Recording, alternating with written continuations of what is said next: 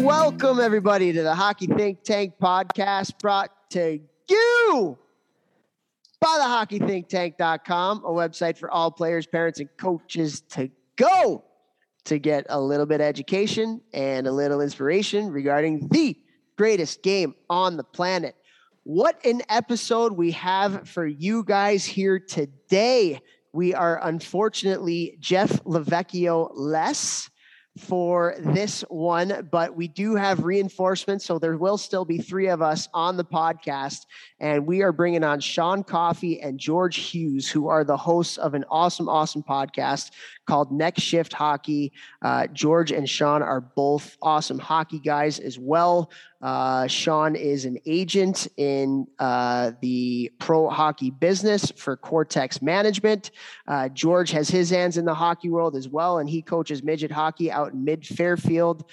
Two guys that both spent some time at St. Lawrence University, one of my foes playing in college hockey, but two great hockey guys, and we're so excited to have them on the podcast here. So, boys, how we doing?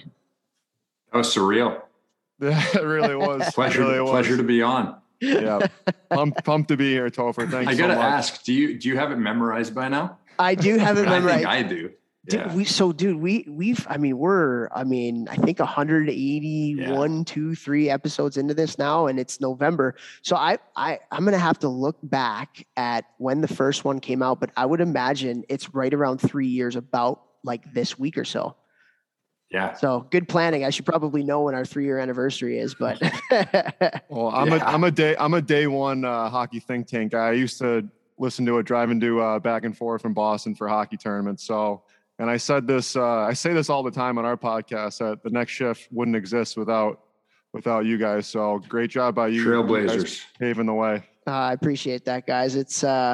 It's been a long journey, as you guys know. It's a lot of work goes into this. The planning. George wouldn't know. George wouldn't know. I would say that about Vex too. Yeah, but no, it's. As you like.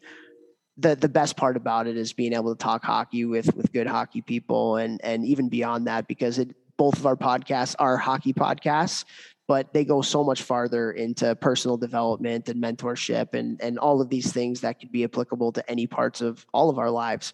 And so I know that's a big part of what your guys' podcast is about, and we'll get into that a little bit later. But do want to introduce you guys to the listeners. And I thought it would be fun to kind of riff a little bit, because you two guys are from two big hockey markets. George, you are from the one and only Chicago. Yep. And Sean, you are from the Boston area. And it's really, really interesting, because I feel like a lot of people in youth hockey are always kind of stuck in their own bubble. Like, all they really know is their area. The Boston people think everything is like it is in Boston. Chicago people think everything is like it is in Chicago. Toronto people think it's like, everything like it is. And it's just, you go to any part of the country and it's just so much different how the landscape changes, how people think about the game, how much pressure there is about people in the game in youth hockey. I would say Boston's I don't want to say is a bit of a mess right now, but there's certainly a bit of a mess right now when it comes to youth hockey. And so we don't have any refs to ref games. That is true. Chicago, we're short here too. But so I wanted to kind of talk about your guys's upbringing in the game.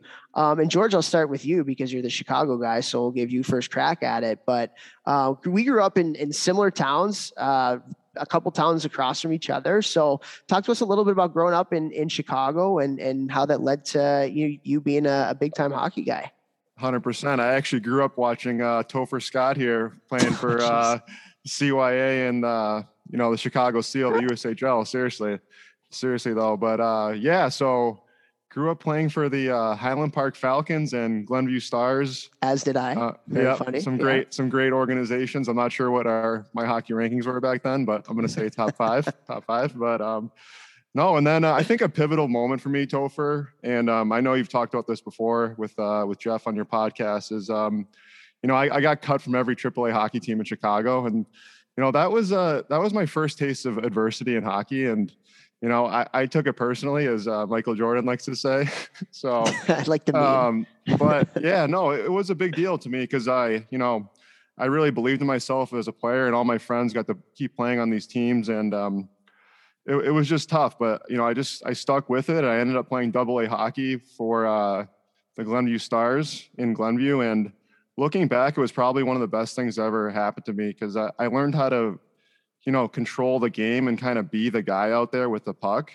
So looking back in terms of development, I just thought it was big for me, and it just put a fire in me. So that was big, and then ended up, you know, at playing prep school, New England prep school, and at the Taft School, which was great under Dan Murphy, a great coach who's now at St. Paul's.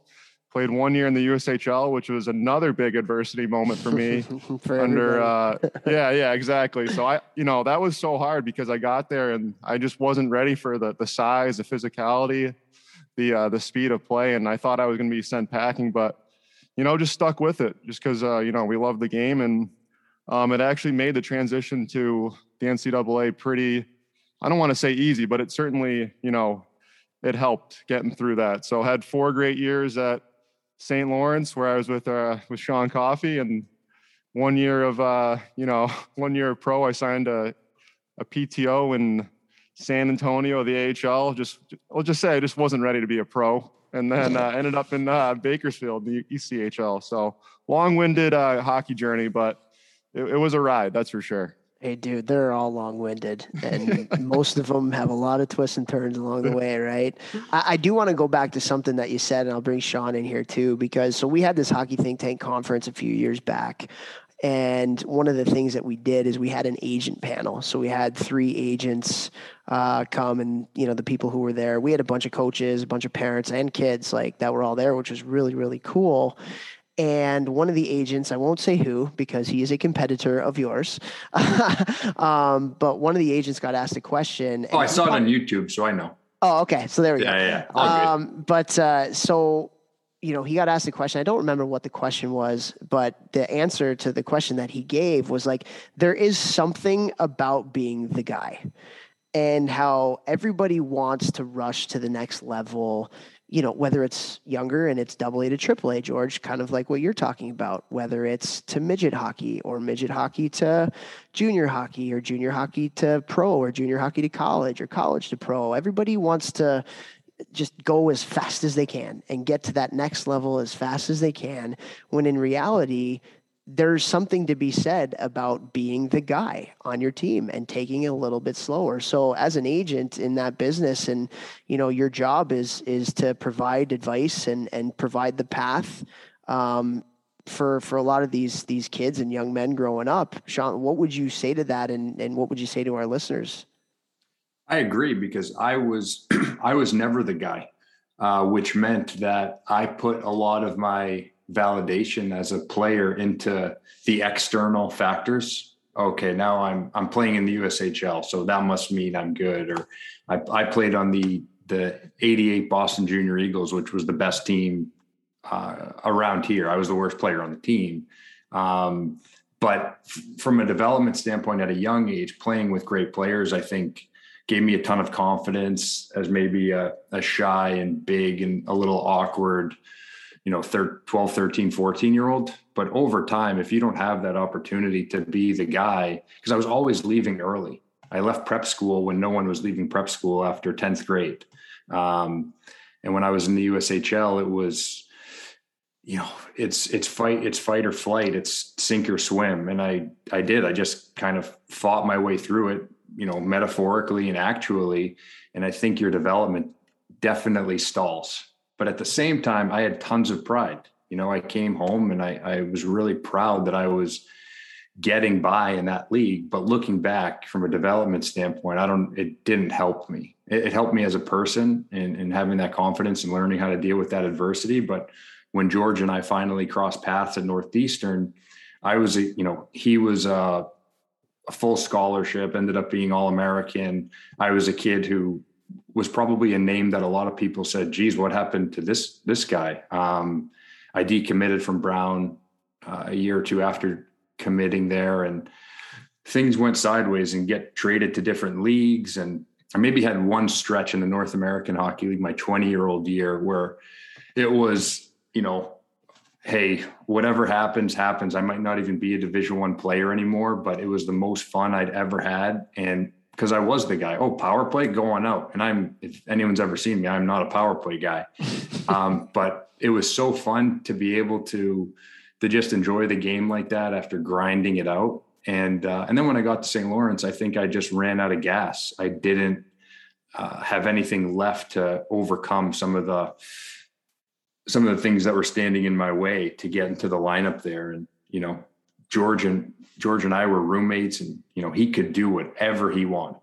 Like the longest leash I've ever seen. I was on this tiny, tiny leash, but at the time it's like, buddy, you're a walk-on. He's a full scholarship guy. Like, well, you can't be on the same program as him. But it was great for me because I think over time I realized, hey, this isn't going to work here. I need to just focus on being a good teammate and being a good friend to my roommate. And I think in a lot of ways, George, you know, helping you probably to a fault for myself, because I stopped focusing on myself. It was more, how can I help you get to that next level? I think it probably started to groom me for what I do now.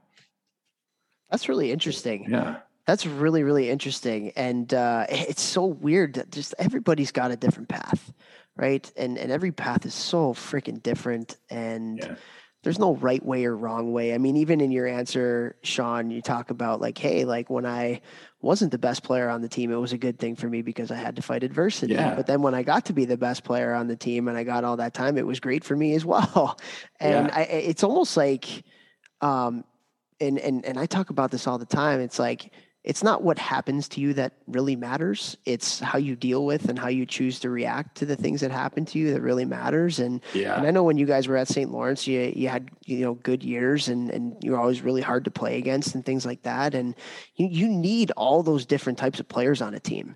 Like yeah. You need the star players and the All-Americans and the full scholarship kids. You need the kids that might not be getting as much playing time, and but are great teammates and work their ass off and get in every once in a while or like whatever it may be. And that goes from the NHL all the way down to mite hockey, to be honest. Like, yeah. And granted, mite hockey, you shouldn't have like guys not playing shifts or anything like that. But that's the thing the game gives everyone. If you have the perspective, is it gives everyone the, you know, you hear a lot about like be the hero in your own movie, but it's really just the hero's journey. Like you take so much from it. I mean, I'll give you an example. I'm interviewing for jobs out of college at a management consulting firm, and, you know, they, all these questions, tell me about a time when, and, you know, I tell them about the time where I get loaned to Green Bay, have to move out of a house that I've lived at for 2.5 years. And I'm crying on the way to Green Bay. I get to Green Bay for a month. I move in with a new family. I played terribly. Green Bay tells me, go back to Sioux City. Sioux City tells me, go home. We're trading you to the EJ, like the wheels totally falling off. And I tell the story to the interviewer, and, you know, being at the age now, I mean, if I was hiring someone and they tell me these stories about what they dealt with, it's, that's why you get hired, you know? So these instances where when you're young, it feels like the world is ending, over time with perspective, they really are what kind of defines you and what gives you confidence in your adult life, in your next shift. Go ahead, George. Yeah. And I mean, going back to Sean, he really was the guy in practice that would block my shot on the power play over and over. And I would just keep shooting at him. And I might've been the best penalty killer in the ECAC that year that never played. No, seriously. I'm confident in saying that, George. No, but seriously, you know, I was looking back on my own college career, and Sean kind of hinted at it. I could get away with anything. I think I got complacent when I got to St. Lawrence with my hockey career. Like, you know, I could go out and play well, but I could also go out, party, and get into stuff that probably wasn't beneficial to my hockey career. So looking back, you know, I think I had some ego issues, Topher, and I think I had some serious maturity issues. I was worried about being liked more than maybe being a leader. So I would do a lot of things different, but everyone matures, I think, at, you know, different points in their life. And I feel like all the things that I did wrong in my hockey career, I'm trying to do right in my, you know, quote unquote next shift in my life after hockey. So you live and you learn, but, you know, Colby Cohen said it on our podcast, you know, you might not know how much you love the game until you might not have it. And that kind of hit me hard when it ended, and I got to pro hockey, and, you know, I just wasn't ready to be a pro. I really wasn't. I was, I had body language issues. I remember being in the American Hockey League on a tryout, and I had a bad shift, and I like slammed my stick and threw my water bottle. And after the game, I remember Brendan Nash coming up to me, a Cornell guy, and he just looked at me and he goes, "Hey, we don't do that here." And that just really, you know, hit me pretty hard. And so this guy kidding. No, I know it's ridiculous, yeah. But Nasher's as cool as a cucumber too. Oh no, like, but there's no highs and lows with him. This is my message is though. Like, I had a good college career. I scored 100 points as a defenseman, and I thought I was owed something at the next level. And we all know this. I mean, it doesn't matter what you do in the past, you know, you're not really owed anything. So that I had to learn that the hard way. I think we all do at some point. Yeah. You know, it might not be the same, you know, scenario or same thing that we're working through, but I think there's very few people that in this world in anything, but especially in sports, that don't look back and say, you know, I wish I could have or would have done X, Y, or Z. And that's why I think it's really good to talk about this stuff. It's almost like a therapy session, honestly, which is nice to get shit off your chest. Always, once a week. That's what we do. Yeah. But also I think it's really good for a lot of kids who are coming up to hear this kind of stuff too, because the more stories like this that come about, because like getting to high levels of hockey is really hard and grueling and tough. And like everybody has some sort of regrets. And there's very few people, if any, that can really truly look in the mirror and say, I had no regrets, or I wish I would have done something differently. And for me, it was, I wish I would have enjoyed it more. Like I loved hockey. I gave everything I had to it. And it was almost a blessing and a curse, because I wanted it so bad that it hampered me, because everybody needs to take a step back and enjoy what they're doing to be really good at what they're doing. And I didn't do that a whole heck of a lot, and I should have. And had I like, I don't want to say not taking it as seriously, but had I like not put so much pressure on the journey, I would have been a lot closer to reaching my potential than ever, because I remember like when I was a kid and when I was growing up and there wasn't this junior hockey pressure making sure to get to college or wanting to get to pro or whatever, I was at the top of where my potential was. Like not even close. Like that's when my pure love and joy for the game. And that's not to say I didn't love it and enjoy it at other times when I was older and playing at the higher levels. But there was this added pressure that I always felt about having to be at my best, because I was 5'4" and I kind of put pressure on myself to have to be, which was part of the reason why I was good, but also part of the reason why I didn't achieve all of the things that I wanted to either. And that would be my kind of like looking back regret, would be like, I wish I would have just enjoyed it a little bit more and not been so singularly focused and pressurized about making sure I was the best. You know, I've thought about that so much, and I've learned in talking to a sports psychologist, who's become a great resource for me, is, you know, your brain has two primary parts, right? You have the reptilian brain, what he calls red brain, and you have the frontal part of your brain, which is the exploratory systems. And you need that fight or flight. You need that reptilian part of your brain. It serves a purpose, but you also need to use that frontal part of your brain, which is where the exploratory systems are, when you're engaged and connecting with people and truly like loving and having enjoyment in what you're doing. And I think it's interesting because I'm one of these people, when I look back at games that I played, I don't remember anything. Some guys are like, oh yeah, remember that game? We were down 2-1 and then I rimmed it back down. Like, I don't remember anything, because I think I was just so fight all the time.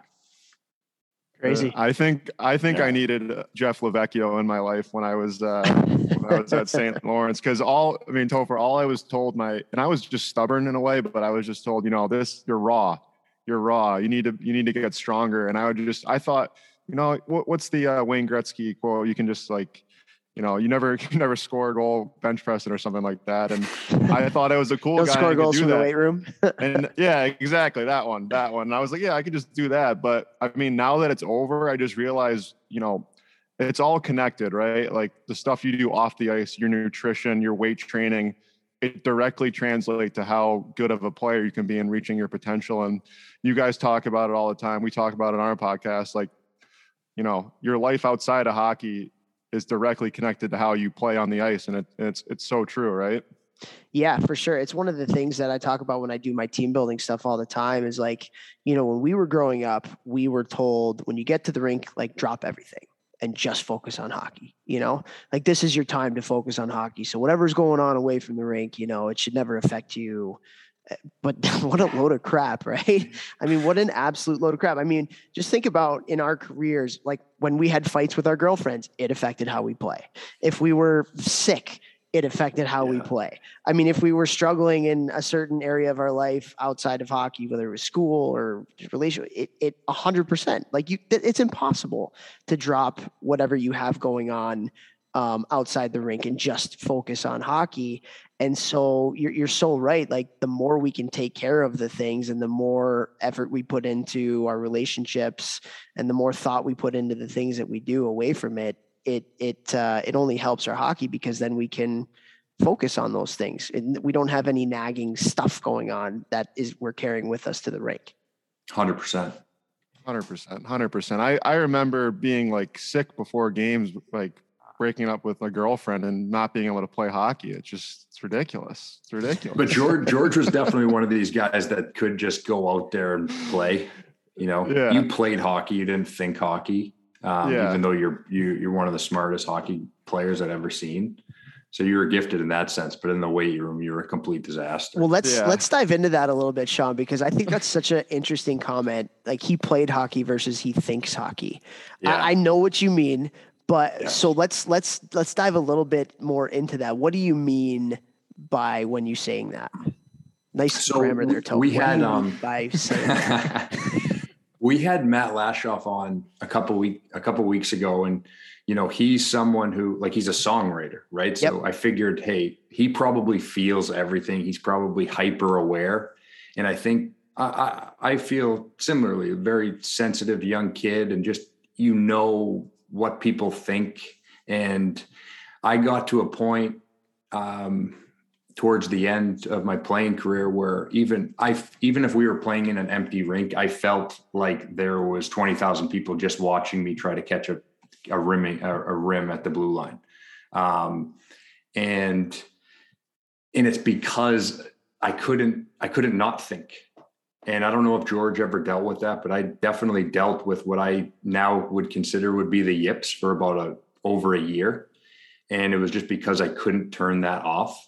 And I asked Matt Lashoff, like if he felt like maybe his brain was a little too hyper on him, like he couldn't just go out and play. And that never made any sense to me. I never understood what people meant when just play. Like, what do you mean? George definitely did, but some people, like I'm trying to think of a player that would be a good example. Maybe they're just a little aloof and things just roll off of them. They don't, you know, they're not dumb or bricks. It's just, they don't take things so seriously. Like you said, you wish you wouldn't have taken it so seriously. And I was the same way. And so I don't know how you teach that. I think one thought I had, cause I've been thinking about this a lot, is how to get through to certain kids who I see a lot of myself in, is if you're someone who's very thoughtful and feel that you're hyperactive and can't stop thinking when you play. I think of someone like Connor Carrick, who then almost diverts those resources into what his process is, and he becomes obsessed with behaviors rather than just his thoughts. So, you know, people say be engaged in the process. Well, what does that mean? It means like taking seriously what those actions are, because your mood will follow your actions, because you can't control your thoughts. You know, mood follows actions, thoughts follow your mood. So I think that's kind of what I mean by that. If that was a long-winded way of answering the question.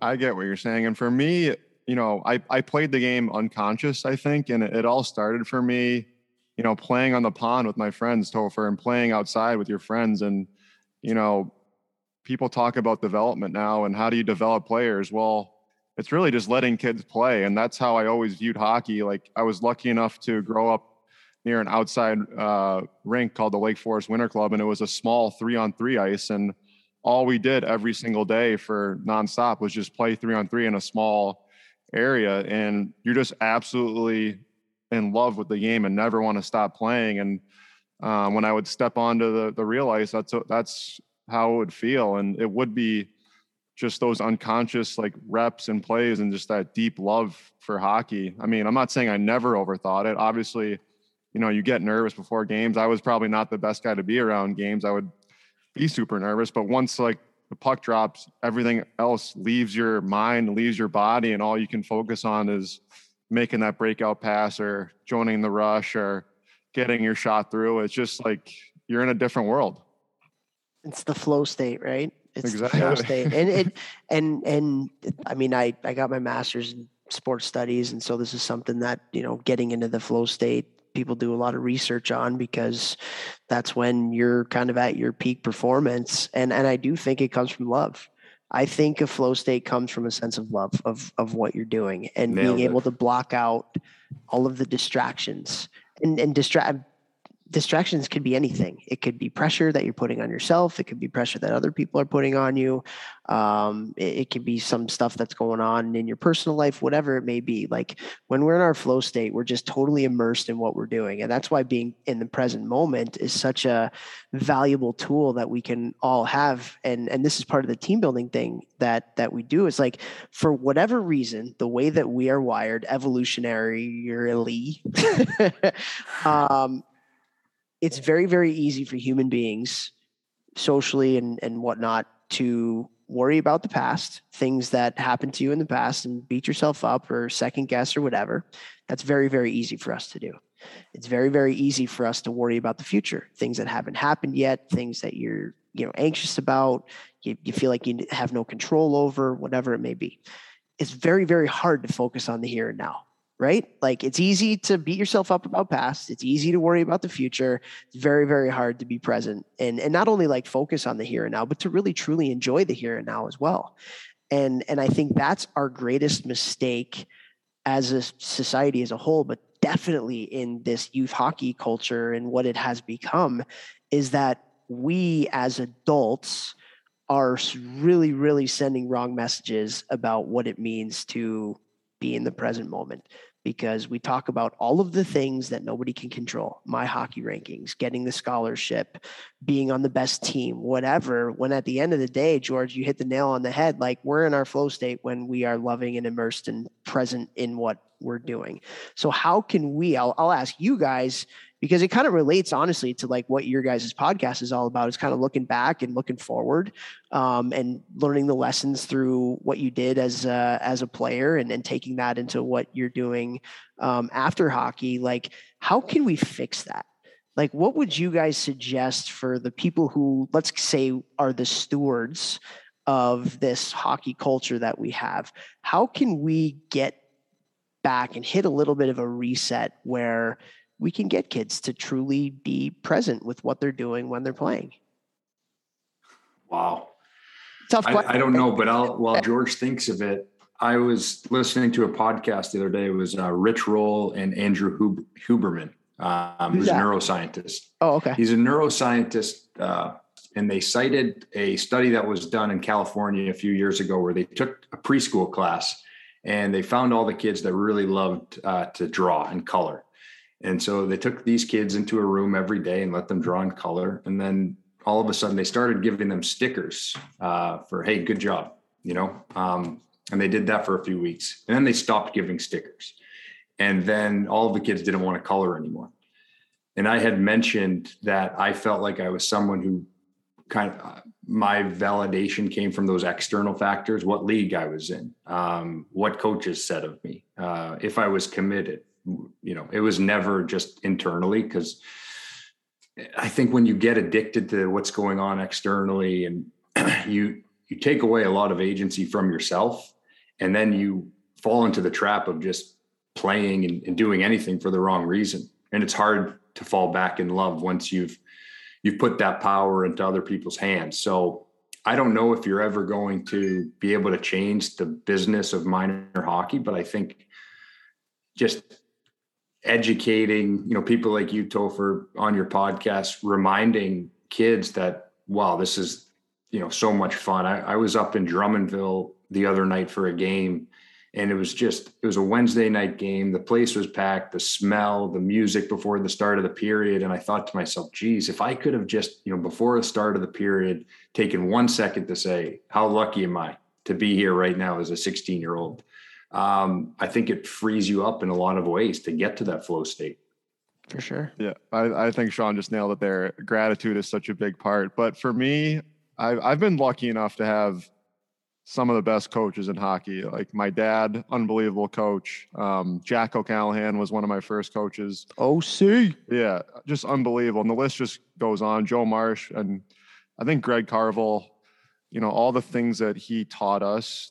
He gave us gifts for life, the way I put it, just these little phrases. And going back to what you were talking about, how can we change the culture around, you know, youth hockey? And for me, people forget, you know, you're playing a team sport. It's a team sport. Team success, Greg Carville used to say this all the time, team success leads to individual success. So if you can just, you know, think about that you're playing on a team and you're playing a game, that you're lucky to be on the ice. You're lucky to be, like Sean said, you're lucky to be there. So taking on that attitude, I think, can help dissolve all the other distractions and the pressure and all that stuff. And, you know, it's such a gift. You know, this is the best. It's the best game in the world. It's such a gift to be out there and enjoy it.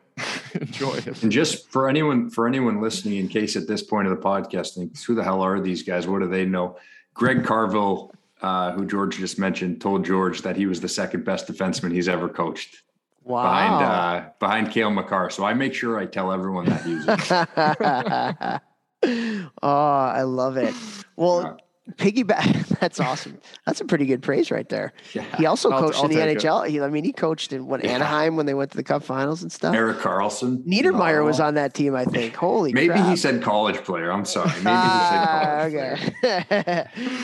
We'll edit that out. I do want to piggyback off what you guys are saying, and I've referenced it already in the podcast, I think, but like, you know, I travel around to a bunch of these different colleges and different teams and do team building. And one of the things, and this totally hits home for all of them. And for me as well. And we talk about exactly what we're talking about right now. And I asked them, I said, hey, why do you guys play the game? Why do you play? And they all say the same thing. It's because we love to play hockey, right? Every single one of them. It's fun. I love it. Yada, yada, yada. And then the next question I ask them is, okay, well, what are you thinking about when you come to the rink? When you enter the rink every day, what are you thinking about? And none of them are thinking about that. It's, you know, what line am I on the whiteboard? It's what's practice going to be like? It's what mood is coach going to be in today? You know, all of these external things that we have no control over. And then I kind of asked the question, I'm like, hey, how much better would you be as a hockey player, and how much more would you enjoy it if your sense of what you're thinking about when you come to the rink is about love? It's about enjoyment. It's about, I get to do this every day. Are you kidding me? I'm a Division I athlete. I get to come play hockey. What a pleasure. How lucky am I to be able to do this? And it's so funny because you read the body language, and you guys have spoken in front of people before, you read the body language of them, and it's almost like this cloud of just mistfulness, just washes over them. And the monkey is kind of off the back, and the shoulders kind of just the pressure almost just seats. And man, and they kind of look like it makes a lot of sense. How much better of a player could I be if I wasn't thinking so much about how much I need to be a great player? And I put my focus on just truly enjoying what I get to do with these guys that I would take a bullet for every day. And it's just, you look back on it, and that's one of my failures as a player is there. I just could never wrap my head around it. I loved it, and I knew that I did, but those were not, you talk about the thoughts and the actions and stuff like that. I needed to honestly have a journal that I would write in every day. I play hockey because I love to play hockey, not I play hockey to prove people wrong, or I play hockey to make the NHL, or whatever those thoughts are, which all of us have. Because those are common too. Everybody has them. Yeah. And when you're in those states, it's hard to come at it from a place of love. Like you said, it's hard to connect with other people. And so like George said, like team first almost tricks your brain into not thinking and worrying about yourself, you know?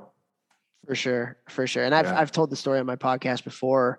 One of the people who's one of the best people in the game of hockey, a guy named Will Nickel. And I've probably told this story on the podcast before, but he was my junior coach when I was in Chicago my last year. He's the director of player development for Vegas right now. And so one of the things that he did at the beginning of the season is he came in and had these, you know, those packets you get in the preseason. And to your point, the individual success comes from team success. And in like USHL back in the day, like you went to the USHL to get a scholarship. It wasn't like everybody kind of had one already before getting there. And he slaps his packet on the table and, okay, look at the teams who were top in the league last year. All right. These are the ones with the most scholarships. And it's not because they had better players. It's because team success comes before individual success. If we win and we're doing the things we need to, people are going to kind of want to come watch you because that's what we're all looking for at the next level is team guys and people who can fit a culture and fit an identity and all that kind of stuff. And that stuff gets lost too. I mean, we worry about so much shit that like we have no control over. And in reality, all it does is it bites us in the ass, right? 100%. Yeah. The other I think every U14 team and older needs a sports psychologist. I think that's the answer to your question. Yeah. You know? And I mean, the other thing is like, you just don't know how long you're going to be able to play hockey for. You know what I mean? Like you're lucky to get to play midget AAA. You're lucky if you get to play Division 1 or Division 3 or even club hockey. So like, you know, and I mean, we've all learned this, that like, once the game ends, not to get into life after hockey, but if you want to talk about it, like life after hockey is not easy. It's going to be tough. You have to get a real job. You got to earn a paycheck to support your family. All things in comparison to hockey are just so, you know, different, right? Like these actually real issues you have to face every day. So that's the other thing, just seeing it now from the other side. I would have a totally different attitude, but like we said before, that's life. You live and you learn, but I think that's just an important message. Well, I want to dive into that a little bit more because I do think that the health of our, like if we put everything we have into this hockey thing, I think the health of that journey very much can be, a plus or a minus into your life after hockey. Like there are still some anxiety things that I am dealing with right now at 36, and I stopped playing hockey competitively at 25. So 11 years later, like there are still things that I am dealing with anxiety wise that relate to when I played, you know? So as coaches and as mentors and for all the players that are listening, like you got to make sure that you're taking care of your mental health as you're going through the process, because you give it everything. Most people give it everything that they have. They have a goal and they have a dream and they go all in. And I think there's something so pure. And I think there's something so unbelievably great for your personal development in doing that. But I think it's important to take a step back also as you're going through it to make sure that you're treating yourself right, because it doesn't. And that's what your guys' podcast is all about, is kind of dissecting a lot of that and how the two worlds, you know, pre-hockey, in hockey, post-hockey, how they all connect to each other. And it's just crazy how it all connects, right? And it's interesting to think to the guests that we've had. I mean, the best players that we've had, whether like Pronger or Bork or St. Louis, Mike Richter, I mean, I don't know if you'd expect it or not, but they didn't struggle with the anxiety and worry. One of the common themes is they kind of just took everything as it came to them, and they're all confident in their, in different ways. But it's like the chicken or the egg. Did they make it because they weren't anxious, or did they not have to be anxious because they were so good? But,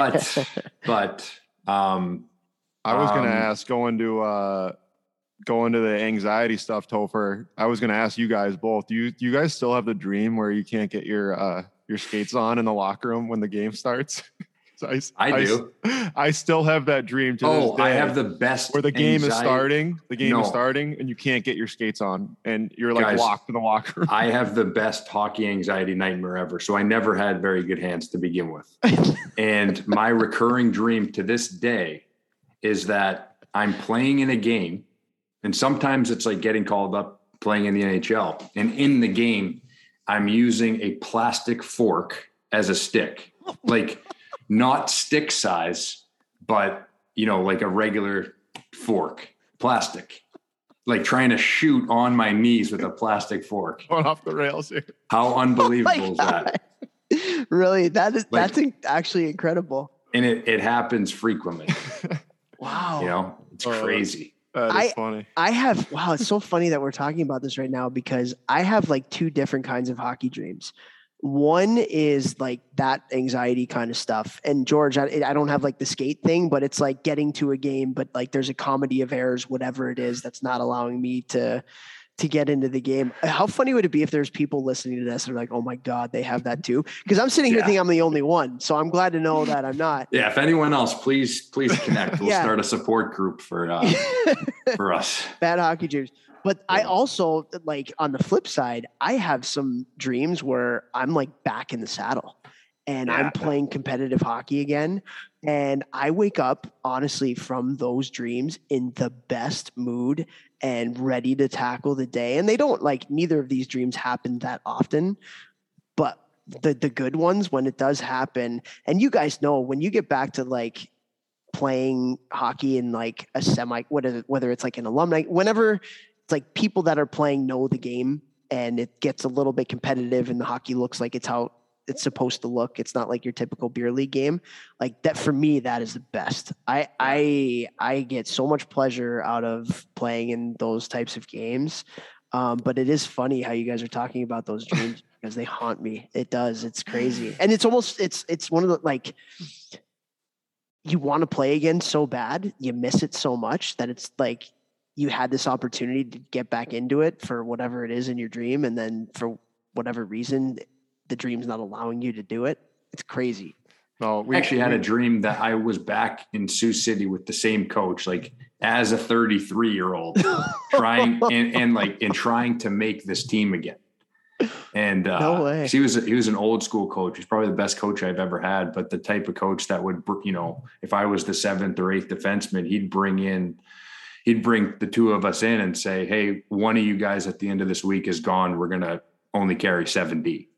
And so there was this constant pressure. And, you know, I ended up playing great weeks of practice after those meetings and never being that guy that was on his way out until I was. But the anxiety, you care so much and you have to care. It's the best. So I don't know if you can ever go through it without the worry, but to George's point about it can't, you know, you have to be singularly focused on hockey because it takes so much to make it and the odds are so against you. So why not go all in? Yeah. But at the same time, we find in talking with successful people in hockey, outside of hockey, they have other interests that feed, and this is where I was going until I lost my train of thought. Now it's 5-3 Edmonton, but they have other interests that like feed their development as a human and as a hockey player. It's not just hockey, Fortnite.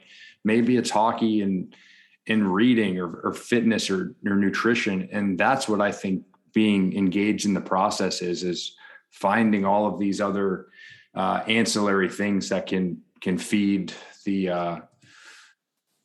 fuel your fire along the way. Yeah. And it's not just showing up and scoring or, you know, the X's and O's of the game. It's everything else. 100%. Going back to like, you know, dealing with how much you miss it. And I'm a complete psycho with this stuff. And, you know, being on the ice in practice every day, Topher, we joked about this when you came on our podcast. Like, I want to jump in every drill. Like I'm in shape now. I'm rollerblading every day. In my mind, like I'm I'm making a comeback like tomorrow. You know what I mean? Like, that's how much I really miss it. But it just goes back to that. It's all connected. Like, if you're working out every day, if you're, you know, doing your homework or reading books, it's probably going to help you in whatever, podcasting, or help you as a coach. And all I can do now is really pass it on to the kids that I coach. So that's my point of view on it. Is there any, so you guys are in the, let's call it mentoring, coaching business right now, and in different ways, but you're still doing the same thing where you're making an impact on kids. Is there any certain thing or any certain story that you guys talk about that you feel like really resonates with the kids that you're advising or coaching? I think one thing I consistently remind younger guys of is, and I think this is because of the social media generation, they just know the best players. They just know the players that were first round picks or played at the national program or played World Juniors. I mean, I don't think they know the free agents that are signing out of college that, you know, even NHL scouts might not hear of until they're playing college hockey. So I just asked them, or just kind of paint a picture for them and ask them, okay, if you were trying to land a plane, and you only had 100 yards and you'd never landed a plane before, you'd be pretty nervous. But if you had miles and miles of a runway to land this plane and multiple cracks at it, you know, would you be less nervous? And just remind them that for every first round pick, there's a guy that no one heard of that made it. And you know, cite the average age of a college freshman and just how many highs and lows there are, because you'll just exhaust yourself if you're too high or too low, because there's too many waves. Yeah. I have a couple that come to mind. I remember being maybe a Bantam, Topher, and doing like a training practice, I think in the summer, and somehow Dennis Savard was on the ice running it. And I remember after the practice was over, he took me in the locker room and he's like, hey, like, you got a shot at this, you know, like, I really like your game. And during that moment, I completely blacked out. And it just, like, all I could think about was, oh my God, like, Dennis Savard is talking to me. But I think there's going to be certain moments in players' careers when someone's going to try to instill a belief in you. And I think it's on you to believe that it's happening for a reason and to believe in yourself as a player. Because I think part of my problem is, like, David Quinn talked about this on our podcast. Like, if you're going to be good, you better freaking believe that you're good. And I always thought, oh, you know, I'm not that good. But no, you are that good. So do something about it. Second one, I almost lost my captaincy at St. Lawrence. I don't think I really ever told anyone this, but, you know, I like to party, Topher and Sean. I like to party, and I kept getting in trouble with just doing stupid stuff, like setting off fire alarms, like just ridiculous stuff that, like, a captain shouldn't be doing. You know what I mean? Because I thought I was, like, a cool college guy. And I remember Greg Carville, like, almost took away my captaincy. And, like, when I got that message, I was like, holy shit, like, I couldn't imagine, like, losing my A, you know, like, that meant so much to me. And, like, the thought that I even, like, would put that on the line is just so ridiculous. So just that maturity part. And I think, like I said, the other one is that, you know, the little things matter. Like, Brendan Nash coming up to me and saying, like, hey, like, control your body language. Like, it's unacceptable. It's completely unacceptable. Like, I think I needed to hear, like, the hard things. Yeah. Yeah. It is interesting how you talk about two of those kind of seminal moments in your life that still stick with you years later, and I think this is interesting to think about as a coach. Like, on one hand, it was belief, somebody believed in you. And on the other hand, it was somebody holding you accountable, which in ways is I don't want to say opposites, but certainly closer to opposites than maybe similarities. And so it is a delicate thing as a coach to try to instill both of those with your players, right? Because you do have to have this sense of belief where the players that you're, you know, in charge of leading, they feel like you believe in them, because that's a huge thing. But also at the same time, you have to find a way to hold them accountable when they're not reaching those standards of that belief that you have for them or that they need to have for themselves. And it's a delicate act that you have to, but I feel like the best coaches kind of do that. I feel like Carve is really good at that. I don't know him that well, but I know a lot of guys that coached with him. And I feel like that's a gift that he has on a lot of other really good coaches, is that knowing kind of when to put the arm around and I believe in you, and then knowing when to, as Jeff says, pee-pee whack you when things need to be addressed. And but that's tough, and it I feel like it all goes back to relationships. It all goes back to how well you know the people that you're leading or playing with.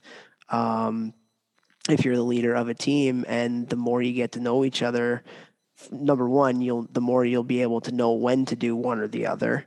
But number two, when you're giving that message, especially the accountability one, they'll believe you and they'll want to change, or they'll want to do some things differently. And that is a tough thing to do as a coach. It takes a lot of work on people stuff. And the honesty part of it too, like just, giving a hard, honest message that's been hard for me as a young coach at the beginning. Like, you don't want to break someone's heart, but at the end of the day, you have to be honest with the player, because that's really, I think, what matters most, right? As hard as it is sometimes. It's like that. You guys watch Ted Lasso? I tried. I thought after a couple episodes, I thought, geez, this must be the most overrated show of all time. Everyone talks about it. I couldn't get off my podcast right now. I'll give it another try. No, they there's this thing where they do like Oklahoma, where they like have to tell the truth to each other. And that's where like things gets resolved a little bit. Yeah. And, but there's something very, kind of like just pure, in a relationship thing, when you feel vulnerable enough and you feel confident enough to both be honest with somebody else, but also receive the honesty, however tough that honesty might be, and in the relationship. But again, it all comes down to just putting that time and effort into getting to know each other and building that trust and rapport where you can do that.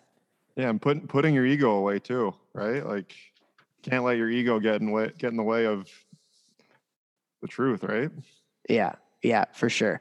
Okay. So before we let you guys go here, I do want to talk about your guys' podcast. We've been talking about it a little bit as we've been kind of going, but we haven't like totally addressed it. And Vex and I have been on the podcast before. How many episodes are you guys in now? You got to be a ton of episodes in too. 82. 82. Yep. Awesome. 82. And so if you can, just tell our listeners a little bit about what the podcast is, what your goal is, and maybe when you started the podcast, and maybe how that goal has shifted now that you're 80 some odd episodes in and stuff. Just talk to us a little bit about it and what it means to you and what you're trying to accomplish. George, you want to take this one, or do you want me to start? You start. Which one's the talent? Which one's the Jeff Lavecchio? Which is the talent of the podcast? I mean, I think I'm the talent. What did I say? I had a funny quote in one of our episodes, but like the roles are reversed, right? Like, I'm the skilled guy now. Hughesy's the grinder. I'm the grinder. But tell us how it all started, Sean, from the very beginning. Like a couple weeks into COVID, and I've always been, I consider myself an extrovert in the sense that I like talking. I like meeting new people. I have opinions. And I've always been a little weary of sharing these opinions and what my philosophies are. And I took a long break from hockey. I was out of it for probably 6 years. And then maybe 2 years in prior to COVID, I figured out, hey, I have something to say. I'm passionate about the things I've learned in looking back on my own playing career. And so Hughesy and my brother and I decided to just start a podcast like everyone else during COVID. And we didn't really commit to anything other than just recording one episode. Hughesy came up with a horrible name at first. We had no direction. His idea for a podcast was Sticks in the Middle. And I kept telling him, like, this isn't, spit and chiclets. We're not just like talking hockey. We need to have a theme, because I don't want to just talk about hockey. So I don't know how we came up with the name Next. Well, actually, no, it was a mantra of George's. He had, kind of done some reconciling with his own playing career and trying to motivate himself to figure out what to do next after getting laid off as a producer at NBC when COVID hit. And so Next Shift was his mantra, and he said it to us a couple of times. We said, it's kind of a great name for a podcast or a hockey brand. And And maybe we interview retired players and figure out, you know, learn from them what they learned, what they regret, and what they're doing now, what's made them successful in life after hockey. And like you said, Toph, I mean, on your podcast, you talk about everything. It's self-betterment, it's psychology, everything. So that's been a relief for us, because a few episodes in, we're like, what are we going to do? Just ask them how they got this job and this business. Like, hey, how'd you network? Like, that would get boring pretty fast. But I think it became clear to us that this was enough of a theme to envelop all of these other areas that drive people's success in the game and out of it. What'd I forget, Husey? No, I mean, I think you nailed it. And just to piggyback, I mean, just, you guys know how it is. The hockey community in itself is just so incredible. And every guest we had on from the beginning, all they could say is, how can we help you? I want to help, you know, get this guy for you. Yeah, I'm going to spread the word. And that just has given us the, you know, the motivation to go on. Because, I mean, Toph, you know how it is. It's not really easy in the beginning, and you got to fail. Pretty much, you got to be very bad at podcasting before you can get someone decent. And just getting over that fear of like, hey, we're actually like putting this out there to people to listen to, was like pretty hard for us at the beginning. But you kind of just venture into that unknown space and just keep, you know, searching and finding that, hey, maybe we can do this, maybe we have a shot. And like I said in the beginning, it's like, it's people like yourselves that I would listen to and, you know, take pieces from, and you guys would kind of just inspire me, and took it from there. But yeah, it's, you know, the big theme is life after hockey. We talked about a little bit so far, and just like, you know, the culture around life after hockey when we were playing, there wasn't one. It was just, oh, things will kind of work out, you know, oh, I'll get a job. But like, you know, we're trying to preach, you know what, it's not going to be easy, and you should prepare for the end, because the end is going to come.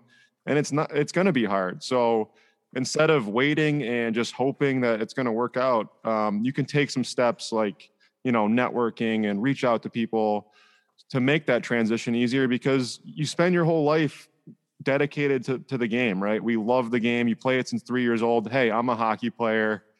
All I know is hockey. And then all of a sudden, boom, it's over, and you lose your identity. And a lot of guys like myself can get lost and can go to drinking, can go to bad places to try to cope with it. But we're trying to change that culture around it. And I think we've learned is, and we talk about it all the time, is you have to own your story. Everyone's story is unique. And you said it, Topher, and your podcast allows people to tell their story. And we want to do the same. So, and we've also found that, like I mentioned, that quick story about me getting traded and using it in an interview story, you can't part ways with that. Like, this was your story. It's ultimately your brand. If you accept it and have pride in how you dealt with the things that got in your way, and that's going to propel you as you move forward through life. And so we wanted to just, whether someone was a stud as a young hockey player and then played Division III, hey, that's a story. Well, someone, you know, it's easy for the guys that made it, but they have sometimes deeper parts or unknown parts of that story that make theirs unique. And I remember, I think we first got in touch, Toph, a couple of years ago, because Nick Petrecki is a best friend of both Husey and mine. And his story was, you know, when we were all hanging out in college, before college, like, he was a first round pick. He was going to the NHL, and it didn't happen.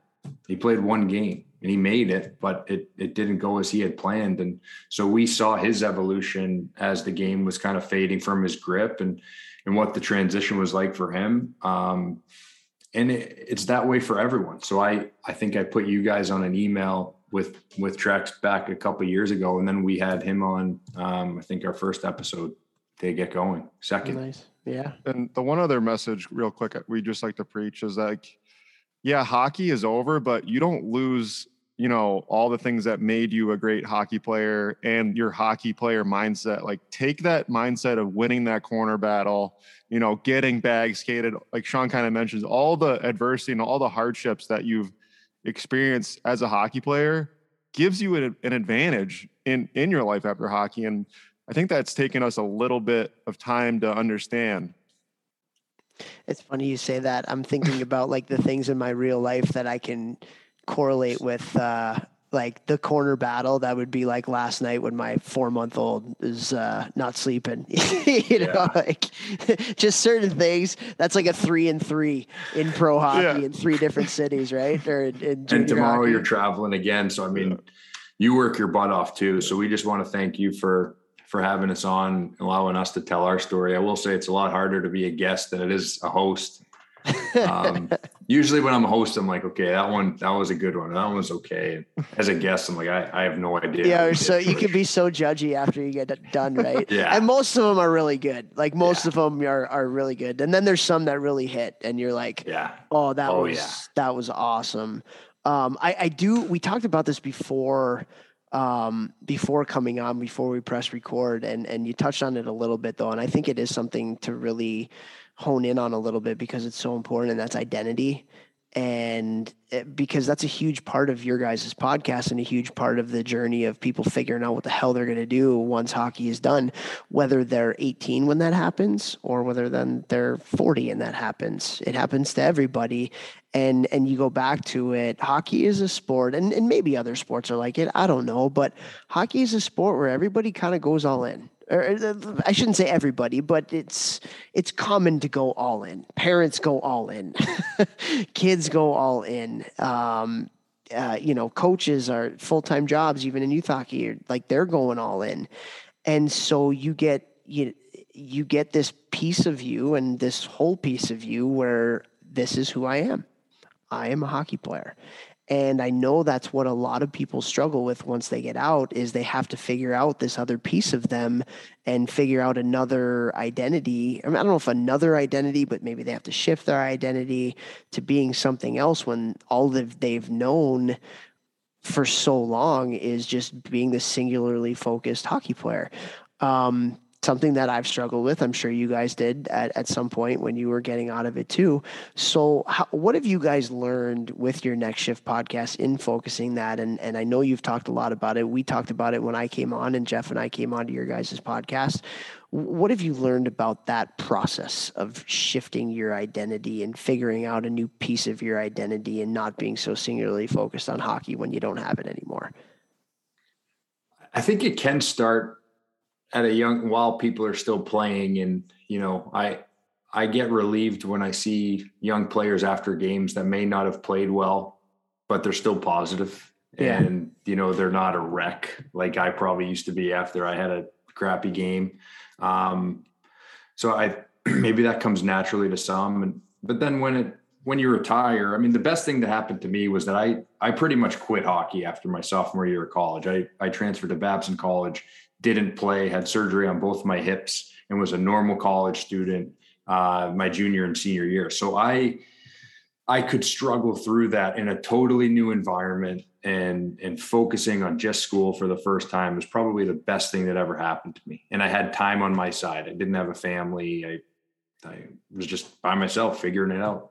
But like George said, that's what we try to remind guys, that you're still a hockey player, and you should be mindful and do a retrospective on what happened and what you learned, and cherish those memories. But I think, like I talked about, how you can get out of your head is by taking action, and how mood follows action. And so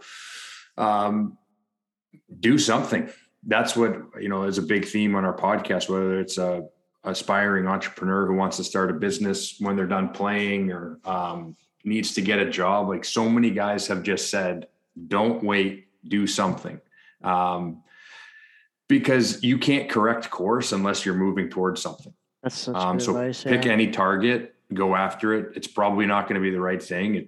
You'll probably change, but you need to get going, because it doesn't just, if you leave it unattended and don't address it, I mean, it's not just going to magically happen. Yeah. We love the game so much, like we said, so it's so easy to wrap your whole identity into hockey. But Chuck Thuss said this on our podcast, a former Miami of Ohio goalie, and it just hit me so hard. He said about hockey and being a hockey player, it doesn't make you who you are. It's just something you did really well. And that like just hit home so hard for me. I was like, no, such a simple thing. It's so simple, but it's so true. And he's just like a doctor does things really well, just like a teacher does things really well. And I was like, oh my God, it's true. Like, I just couldn't believe it. I couldn't believe it. But I think part of our message too is like, find your next hockey, you know, it might not be the last hockey thing. Yeah. Like the last thing. And it's important to note is I think a lot of guys have this embarrassment. I definitely did. I was like, what? I didn't even play a meaningful college game. Like I'm afraid to even walk into a rink, you know, and after being out of the game, you go to your first fall classic and see maybe guys you played with that are now coaching or scouting. And you're like the new kid at school. You feel like, should I be here? I mean, I remember having those thoughts, but you learn really quickly that you're always a part of that community and everyone wants to help out and come and try to help connect you with someone. And all you have to do is ask. I mean, all we had to do was ask Chris Pronger to come on our podcast on Instagram, and he did. I mean, it's not rocket science. Yeah. The hockey community is really cool like that. I remember when I first got the job at Cornell and you go into your first fall classic or big showcase tournament when everybody's there, you know, and you get kind of nervous and you find out pretty quick that everybody wants to help you. I've told the story on the podcast after Red Gendron passed away. But I don't know if you guys knew Red, but he was the head coach at Maine for those of you that don't. And I remember one of my first tournaments going on recruiting, we were rivals. He was at Yale and I was at Cornell, and he put his arm around me and said, "Hey kid, come watch a couple periods with me," you know, and watched, and he's a legend. Won national championships at Maine, won national championship at Yale, just a larger than life personality. Rest in peace, man.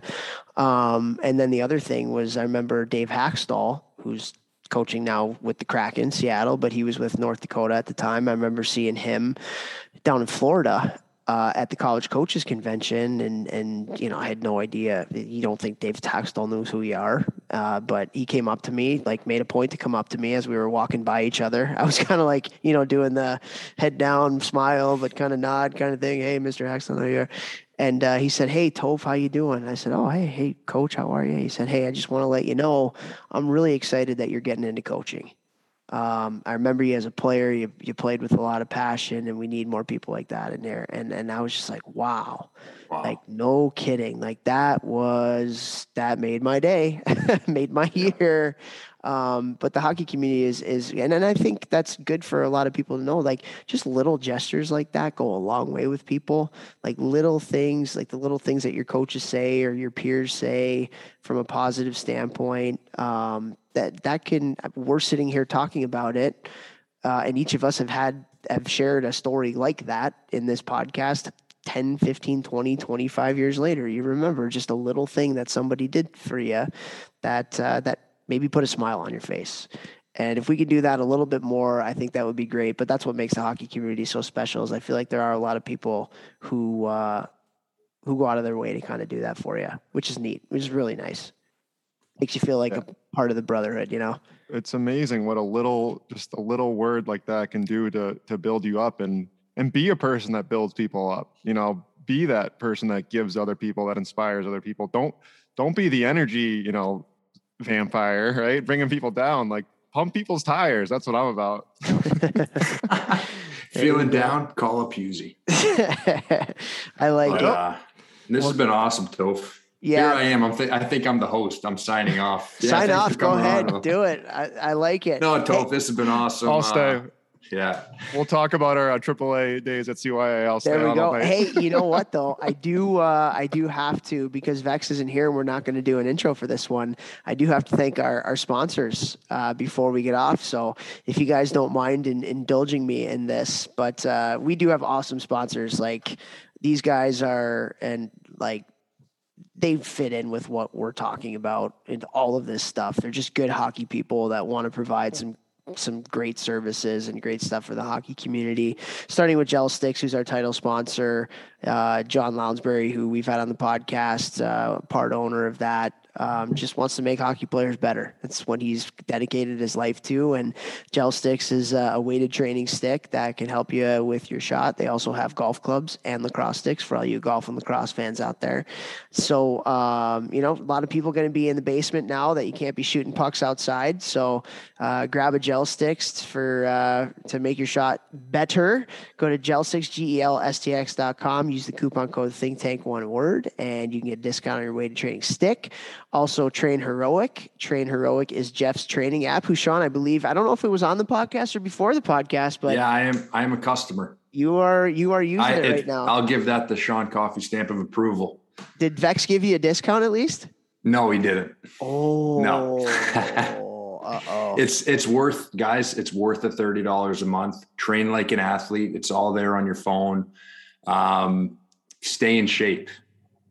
I let it slip for a little bit, but when we were in St. Louis for nationals, I hooked up with Vex, went to his gym, met in person the first time. It's like we were long lost, buddies. And he put me in, what's his name? The D man there who was in the KHL last year, Chris Weidman. Yeah. Yeah. I worked out with a pro, so got me right back in shape. After just one workout. So there you go. There you go. Train Heroic.